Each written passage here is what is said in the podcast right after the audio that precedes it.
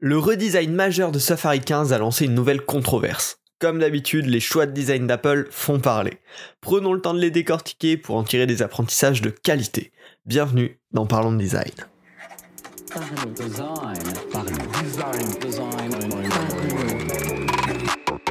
Parlons de Design saison 4 est sponsorisé par The Theory, le site des product designers. Salut, c'est Romain Pinchnapp dans le podcast Parlons Design pour vous parler aujourd'hui de Safari 15. Alors Safari c'est le navigateur euh, d'Apple, hein. c'est le navigateur qui est préinstallé par défaut sur tous les Macs, sur tous les iPhones, sur tous les iPads et euh, avec les prochaines versions d'iOS et de macOS va sortir Safari 15, la 15e version de Safari si je me trompe, avec un design assez innovant qui a vraiment créé le débat. Hein. Euh, c'est un design qui fait des choix très forts euh, et du coup ça marque les esprits, ça euh, plaît à certains, ça déplaît à d'autres, ça crée du débat et nous ce qui va nous intéresser en tant que designer c'est de comprendre les raisons de cette controverse, comprendre aussi les raisons de ces choix côté Apple et pour pouvoir derrière nous en tirer des conclusions positives ou négatives mais au moins en tirer des vraies conclusions de designer qu'on va pouvoir réappliquer dans nos projets derrière.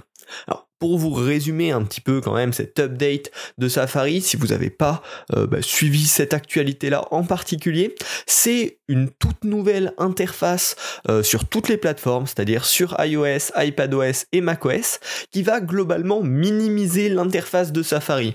Euh, comme tous les navigateurs, il y a une barre de recherche, des onglets, potentiellement des favoris, toutes, toutes ces actions qui sont disponibles dans le navigateur et qui occupent de l'espace. En fonction du navigateur, cet espace est utilisé Euh, là, sur cette nouvelle version de Safari, cet espace est minimisé au maximum pour laisser place au contenu. Mais du coup, bah, derrière, euh, ça impose des choix drastiques et certains compromis. Qu'est-ce qui a créé débat dans cette nouvelle interface? C'est notamment la condensation des informations, avec deux points majeurs. La barre de recherche et les onglets sont alignés sur, euh, bah, sur la même ligne, hein, tout simplement. Donc forcément, ça condense beaucoup l'info et ça réduit l'espace dédié aux onglets. Et il y a aussi euh, beaucoup de fonctionnalités qui sont cachées derrière un bouton trois petits points. Et donc là aussi, ça a créé du débat parce que ça a rendu certaines fonctionnalités moins accessibles. Alors, ce qui est intéressant avec cette proposition d'Apple, c'est qu'ils ont vraiment essayé de désencombrer au maximum l'interface pour prioriser le contenu.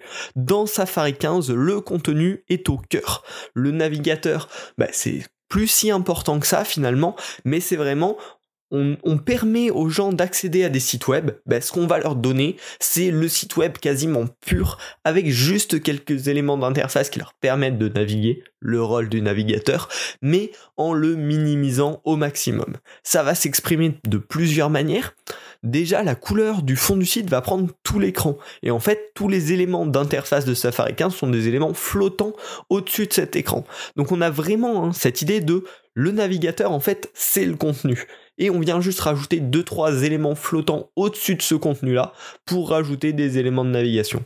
Et ça crée un effet que j'aime beaucoup, hein, c'est un effet où on est à 100% plongé dans le site qu'on visite parce que il euh, n'y a plus aucun espace de l'écran qui ne prend pas euh, en compte le branding, on va dire, du site en question. Donc c'est quand même vachement intéressant de ce, ce point de vue-là. Ça transforme Safari en un simple cadre à occuper finalement. Hein. Comme on pourrait avoir des cadres pour des œuvres, on a des plus ou moins beaux cadres avec plus ou moins de fonctionnalités, la plupart peu, mais on peut avoir du rétro-éclairage, des choses comme ça.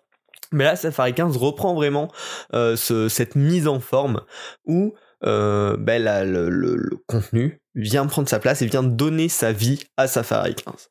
Et en fait, euh, ce, qui est aussi euh, la conclusion un petit peu de ce Safari 15, c'est que la fonction vient en parallèle de la forme. la fonction, c'est faire explorer, faire vivre des expériences créées par d'autres personnes, et la forme, finalement, elle va venir complètement complémenter ça. Et pour moi, en fait, finalement, cette vision-là, c'est un petit peu le rêve d'un navigateur.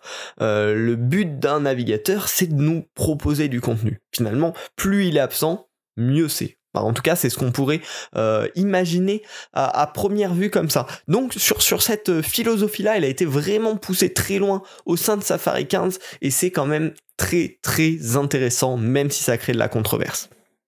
Bien sûr, comme tout choix de design fort, derrière, il y a eu des compromis. Je vous en parlais tout à l'heure, la plupart des actions, euh, c'est-à-dire que ce soit recharger la page, partager le contenu, euh, passer en mode lecture, une fonctionnalité super intéressante de Safari, se cache derrière le bouton trois petits points qui est du coup devenu un petit peu fourre-tout. C'est ce bouton-là qui va nous permettre d'accéder à toutes, toutes, toutes les fonctionnalités presque auxquelles on accédait très rapidement avant. Alors bien sûr, il y a quand même toujours les raccourcis clavier qui sont disponibles et certaines fonctionnalités qui peuvent être accessibles au clic droit ou euh, via des petits boutons, je crois il y en a un ou deux qui sont quand même accessibles sans qu'on aille sur ces trois petits points, mais globalement énormément de contenus sont disponibles là. Même les plugins que vous avez installés seront accessibles via ces trois petits points. Euh, toutes ces choses-là vraiment vont être condensées dans ce menu. Ça veut dire que toutes les actions qui ne sont pas les actions primaires, c'est-à-dire rechercher, créer un nouvel onglet, se déplacer d'onglet, on va devoir cliquer sur ce premier trois petits points pour y accéder. Est-ce que c'est grave? Ça va complètement dépendre de votre utilisation. Euh, déjà, si vous êtes un gros utilisateur des raccourcis clavier, probablement ça va pas être très gênant pour vous. Et si au contraire vous êtes un utilisateur très novice, c'est probablement des fonctionnalités auxquelles vous allez très rarement accéder et finalement ça vous gênera pas tant. Euh, là où ça devient gênant, c'est pour tout le euh, entre deux, tous ceux qui sont pas hyper novices mais qui sont pas hyper pro au point d'utiliser à fond les raccourcis clavier, bah eux c'est des fonctionnalités qui vont potentiellement pouvoir utiliser de manière récurrente ou un minimum et donc ça va leur complexifier la tâche. Donc voilà, choix de design fort, compromis important et c'est notamment ça qui a créé le débat. Également, le deuxième compromis important, c'est les zones de contenu relativement condensées. Je vous l'ai dit, la barre de recherche et les onglets sont maintenant alignés sur une seule ligne, donc forcément ça laisse moins de place aux onglets. Derrière, Safari a essayé de compenser ça avec des fonctionnalités vachement intéressantes comme les groupes d'onglets, on va revenir là-dessus, mais forcément pour euh, ben, encore une fois une certaine partie de la population, ceux qui ont l'habitude d'avoir énormément d'onglets ouverts en même temps, ça devient un, non, un inconvénient cette nouvelle interface. Là où pour d'autres, ceux qui ont relativement peu d'onglets euh, ou, qui, ont, qui ont certaines habitudes, bah, ça va être relativement agréable. Finalement, ça prendra moins de place et ce sera pas forcément gênant à la lecture. Voilà. La conclusion vraiment, hein, c'est que si vous poussez une philosophie forte avec votre produit, que vous faites des choix forts, forcément, il y aura des avantages forts pour certaines personnes, mais également des inconvénients forts euh, dans une interface. Donc, on peut jamais avoir une philosophie appliquée à 100% sans avoir de compromis derrière. Et ça, c'est vraiment ce que nous prouve ce Safari 15. Euh, et ça crée aussi derrière euh, de l'engouement euh, du côté des utilisateurs, soit vraiment des personnes qui sont à fond pour cette nouvelle version ou des personnes qui sont contre, mais ça laisse pas indifférent. Et finalement, c'est quand même assez, assez important hein, parce que ce qu'on aime faire en tant que designer d'expérience, plus ou moins, ce mot qui est, qui est souvent utilisé, c'est créer des émotions aussi chez, chez les utilisateurs. Et là, Safari 15 arrive assez bien à le faire et de, de manière très opposante entre les deux camps. et donc, c'est assez intéressant hein, également, également à ce point-là. Alors, malgré que ce navigateur soit assez minimaliste et euh, focus sur le contenu, il vient apporter des fonctions vachement avancées et assez intéressantes. En premier, avec la section partagée avec vous. Euh, Apple va exploiter encore à fond son écosystème pour euh, proposer en fait une espèce de page bibliothèque avec tous les liens qu'on a reçus récemment et en nous indiquant qui nous les a envoyés. En fait, ça va les chercher dans les iMessage notamment et il me semble dans les dans les emails et dans quelques autres ressources comme ça, ce que vous avez reçu par airdrop également, et ça va vous proposer une page finalement avec toute la bibliothèque de liens qu'on vous a partagé récemment. C'est extrêmement pratique pour pouvoir revenir sur des ressources qu'on vous a partagées il y a peu, il y a peu, mais euh, dont vous savez plus la provenance, qui vous l'a envoyé, bah, vous pouvez le retrouver à cet endroit-là. Et malgré cette interface hyper focus sur le contenu, on va avoir des fonctionnalités un petit peu originales comme ça qui viennent se démarquer, qui viennent simplifier la vie de l'utilisateur. Également, le second point qui vient un peu contrebalancer euh, la nouvelle gestion des onglets, c'est la fonctionnalité groupe d'onglets. Alors, c'est une fonction qui est dispo sur d'autres navigateurs, soit avec des plugins, soit nativement, et que vient d'intégrer euh, Safari d'une manière assez élégante, avec une synchro bien sûr entre tous les appareils, et un switch d'un espace à l'autre euh, assez, assez intelligent. Et ben là encore, hein, c'est assez fou comment ils viennent intégrer cette feature hyper avancée dans un navigateur qui s'efface 100% derrière le contenu et, ça vient en fait vraiment tirer parti de ce fait de on a peu d'éléments d'interface mais finalement derrière on va proposer des fonctions qui exploitent ce layer au-dessus du contenu euh, de manière intégrée et cohérente. Donc euh, là aussi un, produit simple ne veut pas dire un produit dénué d'outils avancés. Euh, l'un peut aller avec l'autre. Après, il faut l'organiser de la bonne manière pour pas que ça perde les utilisateurs euh, classiques, on va dire, qui, qui, ont une utilisation de base, des utilisateurs plus avancés. Mais les deux ne s'opposent pas. Et encore une fois, Safari vient nous le démontrer là. Et c'est vachement intéressant, à mon sens en tout cas, en termes de design. Et le dernier point que j'aurais aimé euh, discuter avec vous, c'est l'adaptation multiplateforme. Alors on le sait, Apple avec tout l'écosystème, ils sont assez forts là-dessus, et là ils l'ont poussé euh, vachement loin. Depuis le début, je vous parle principalement de Safari 15 sur Mac, mais ça va bien sûr être décliné également sur iOS et iPadOS. J'ai d'ailleurs pu le tester sur iOS et iPadOS avec les, bêtas euh, des, des, nouvelles versions d'iOS, mais euh, sur iPhone notamment, le concept est hyper cohérent et encore une fois optimisé pour le contenu. C'est-à-dire la barre de recherche va désormais se placer en bas. Comme ça, le navigateur est hyper utilisable à une main, et ce qui est super intéressant, parce qu'on parle des fois de est-ce qu'il faut réinventer la roue ou pas? On a l'habitude de placer la barre de recherche en haut, la plupart des applications la placent en haut, et pourtant en fait la placer en bas c'est quand même vachement pratique pour l'utilisation à une main, qui est une utilisation assez régulière hein, de nos téléphones. Et donc, bah, ça a été bien pensé, ils ont encore une fois osé un petit peu casser les codes et pousser le concept vraiment loin.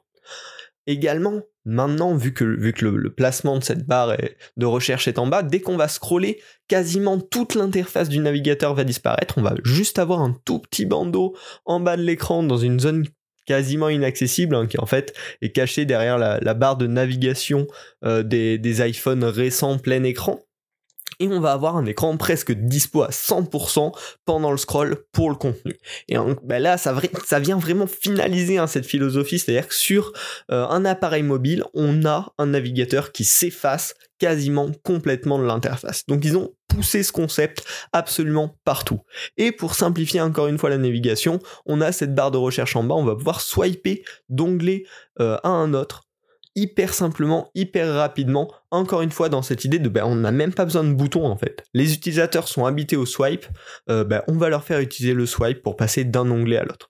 Et garder uniquement ces éléments flottants au-dessus du contenu qui viennent complémenter l'expérience du site web et ce qui doit être, au sens d'Apple, probablement en tout cas le rôle du navigateur. Sur iPad, derrière, ils ont trouvé un petit peu un entre-deux malin, aussi présent que sur Mac euh, quand on est en position normale avec la barre en haut, la recherche, les onglets, mais qui va également disparaître au scroll pour donner un bel espace d'écran au contenu euh, quand on est en train de se déplacer dans le site. Donc vraiment cet entre-deux a bien été géré et on voit que c'est une philosophie qui a guidé toute la conception du produit. L'idée de dire le contenu est clé, le navigateur est juste une surcouche qui permet de se déplacer, et ça a été poussé à travers tous les appareils dans une euh, logique absolument cohérente. Également, euh, dans cette idée de cohérence, hein, chaque fonctionnalité est disponible sur chaque plateforme, sur chaque appareil de manière cohérente. Désormais également, les extensions euh, de navigateur seront synchronisées entre tous les appareils, donc une extension que vous installerez sur votre Mac sera dispo sur votre iPhone et inversement. Donc ils ont vraiment réussi à pousser cette philosophie de bout en bout et c'est extrêmement intéressant, même si ce produit fait beaucoup la controverse en conclusion de ce podcast, c'est forcément un design qui ne plaît pas à tous, qui a créé du débat, mais le choix est fort, on impose le contenu web comme maître du navigateur et pas le navigateur comme maître du contenu qu'il affiche et c'est extrêmement intéressant. Pour moi, ça devrait être quand même la philosophie qui guide les navigateurs, donc je trouve cette proposition d'Apple extrêmement intéressante. On conclut pour nous, les designers, qu'est-ce qu'on peut en tirer? Une interface forte qui euh, indique un usage un petit peu de préférence, qui indique une philosophie forte, ça va forcément pas correspondre à tous, ça va créer des fans et ça va créer des haters, mais finalement, est-ce que c'est pas ça le bon design? C'est la question que je vous pose. On peut en discuter sur les réseaux sociaux, sur Twitter et sur LinkedIn si vous voulez. Euh, les liens sont dans la description pour qu'on puisse en discuter, ça me fait toujours plaisir de discuter avec vous.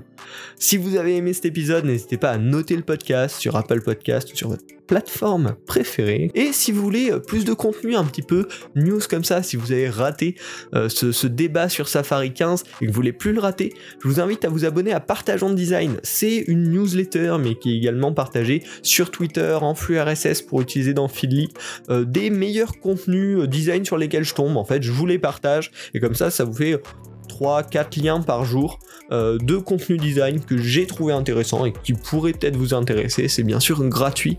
Lien à la description et dans la description. Donc n'hésitez pas à vous abonner à Partageons Design. Et puis on se retrouve la semaine prochaine pour un nouvel épisode du podcast Parlons Design. Salut.